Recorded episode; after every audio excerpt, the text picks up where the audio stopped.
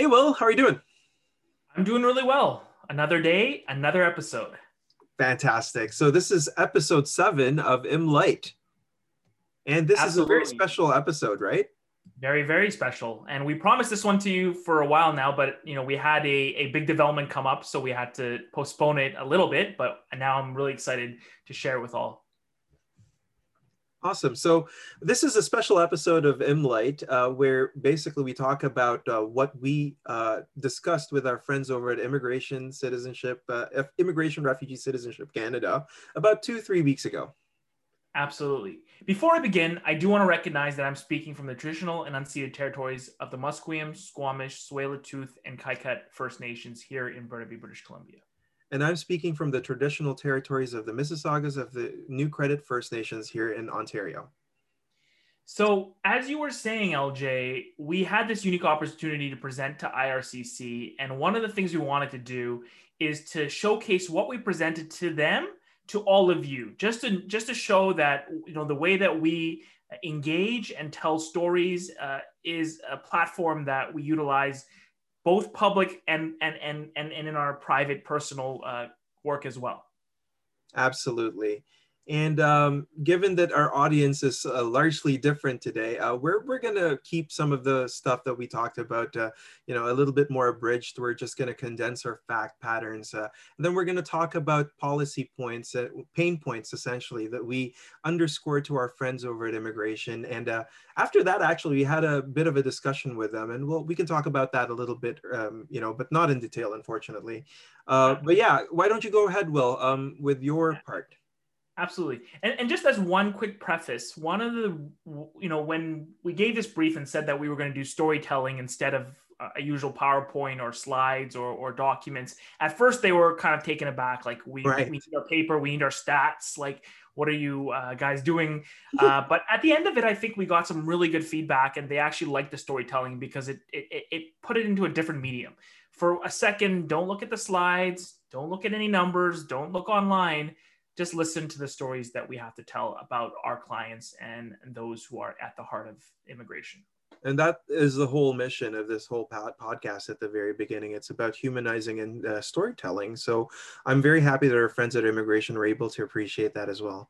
Absolutely. So for the fact pattern that i presented just to summarize it was an international student from indonesia who didn't uh, meet the full-time studies requirements because of a first semester that was very very difficult. So i utilized this story to sort of highlight the my concern that this arbitrariness of the final semester being able to be part-time but not extending it to other semesters especially when many times it is factors outside of a student's control or the struggle to first adapt to canada uh, didn't make sense from a policy perspective.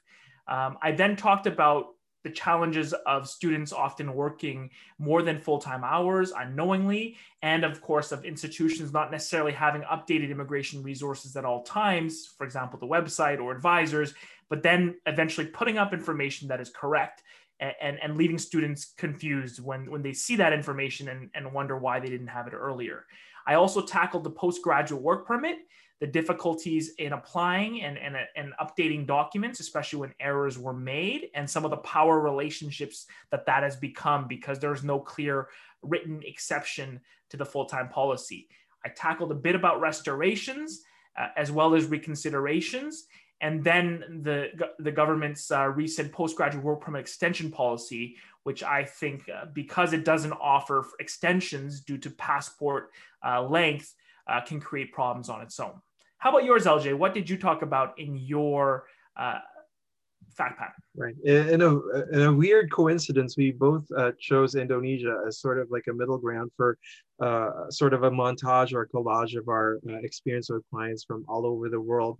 So mine is a caregiver who was uh, who's Indonesian who had some work experience as a domestic helper in Singapore, who eventually found her way in Canada. Uh, and when she applied for the uh, live-in caregiver program, she was abused and essentially had to leave. And when she finally applied for uh, permanent residence, she was stuck in the transition phase of getting that bridging open work permit, but eventually falling out of status, then having to restore to a worker through an LMIA. So essentially, this poor person had to stay in Canada without status for some time, without the ability to work, uh, without authorization to work, having to, you know, basically live off the generosity of others, sometimes sleeping in public parks, especially during the non-winter months. And as a result, essentially, she uh, endured a lot of hardship, not knowing on top of that, that when she had left uh, uh Indonesia, that uh, you know her eldest child apparently had fathered a uh, another child, and this was not known to her when an application for permanent residence was made. So essentially, there were points where there was misrepresentation on the file. Uh, they had not declared that she had a son who had a, a son, which in effect is uh, essentially misrepresenting the size and the composition of the family until she finally uh, happy enough found proper help from an immigration lawyer at a legal clinic who was able to help her restore her status although that took an order of about seven years to actually get to the point where they were able to file an application for permanent residence through the interim pathway for caregivers. Uh, long story short, um, it's a lot of uh, you know hardship in Canada where uh, things were out of her control just because she fell through the technicalities and the cracks in the system. Uh, very unfortunate, but tried to put it in a positive spin in the end because uh, she's now on her way to PR. Mm-hmm. And one of the things that after we told both of our stories uh, individually, we gave a framework for assessment. Again, this is not a framework that I would necessarily has been based in academia or some sort of uh, literature. It is one that, based on the experiences of our clients, we came up with, and we think it's a good framework as a starting point to look at immigration policy. So, what I called it was the four uns. The first un unproductive policy? What are the policies in place that are not productive or conducive to the outcome or goals the system is trying to achieve? Mm. The second one is underappreciated realities. What are some of these facts that go behind the scenes? So in case, in my case, it was the role of third parties involved in the process, mm. financial and mental health stresses, the fact forms and documents are not easy to navigate. Uh, then we look at the unintended consequences.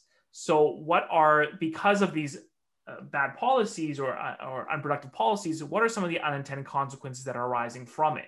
Mm-hmm. So, in, in my case of the international student, I mentioned that many international students are forced into situations where they have to pursue other applications that are ripe for abuse. For example, spousals, LMIAs, or work permits, where employers are arranging their employment and creating employment fraud. Refugee claims, where possibly uh, they may not meet the requirements, but some uh, individuals recommending that they do it because it's a last ditch effort, or there's a strain on the TRPs in the H&C system.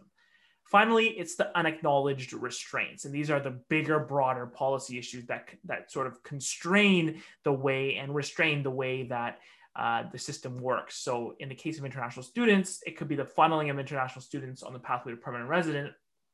I'm always shocked at the at the low number, and I write about this actually in the piece that I talked about on last on the last episode. Uh, mm-hmm. Uh, but it's not 20 to 27 percent of international students that are PRs right now.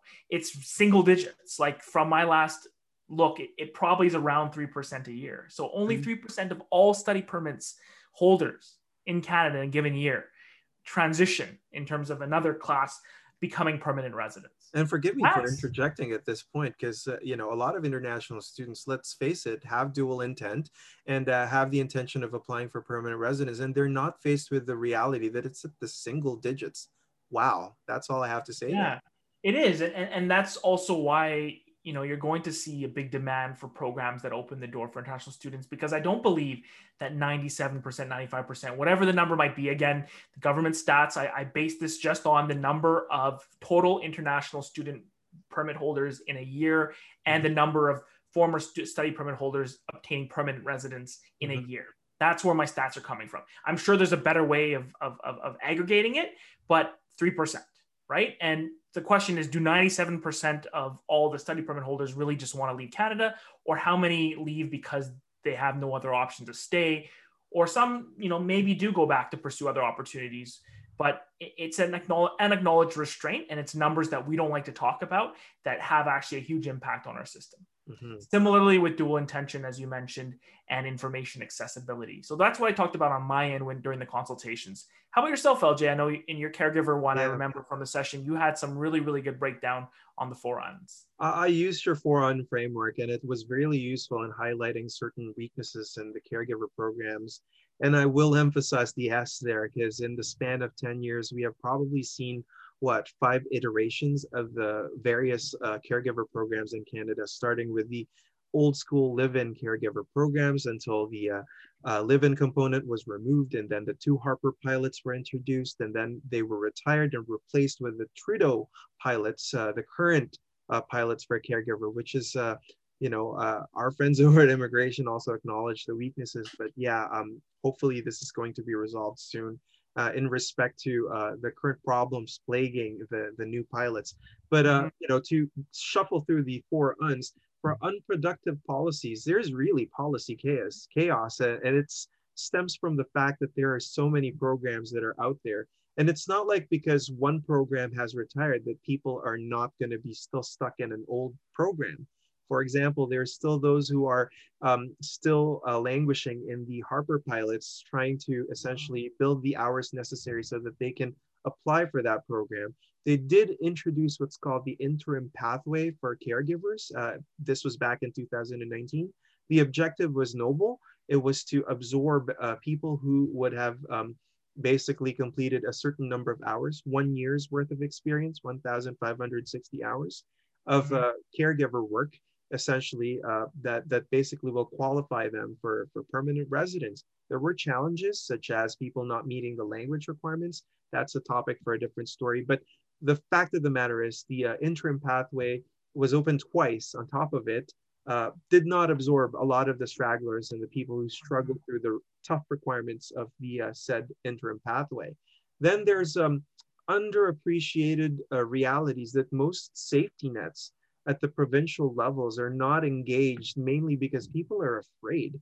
They don't know uh, what rights they have. And if they do, uh, there's a host of other problems, such as language problems, or it could be a basic access to justice issue. Uh, how are they going to afford a lawyer in Toronto that charges, let's say, $300 an hour? That's a real problem. And, you know, navigating the justice system is no simple feat, let's be honest. Um, then there's also an assumption that the policies at the provincial level are respected by employers or even the employees themselves.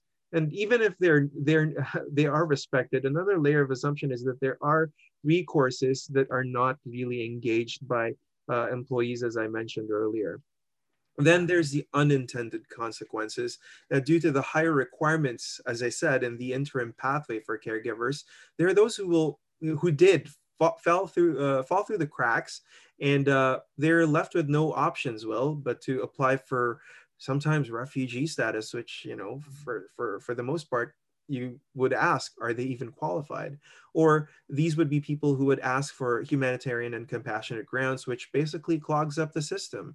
Um, you know we don't know if they're the most meritorious cases. It's a very high threshold to actually meet for h&c um, applications. So um, you know the programs were not able to capture these people um, mainly because of language requirements for example or proper documentation then finally there's like unacknowledged restraints that funneling pr applications through the interim pathway uh, with onerous requirements was really the crux of the issue um, mm. This is why we are still left with a lot of people who are still trying to get secure their PR, even if they met the minimum number of hours required.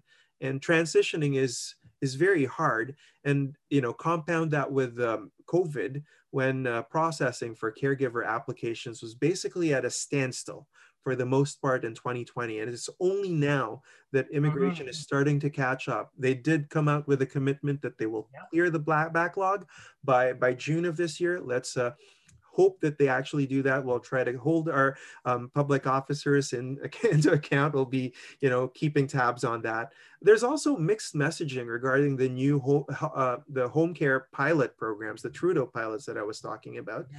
That it's a robust program. The intentions are noble, that they're trying to front end or front load the um, uh, requirements for permanent residence so that there are no miserable um, expectations broken at the end of their stint as a caregiver, as a temporary foreign worker.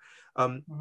The unintended consequences is that uh, that, that, that it brought about would be, um, you know, the processing times. Essentially, if you're, uh, you know, a parent in, let's say, Vancouver, and you need to hire a caregiver, let's be honest here, Will, you probably need that caregiver last week.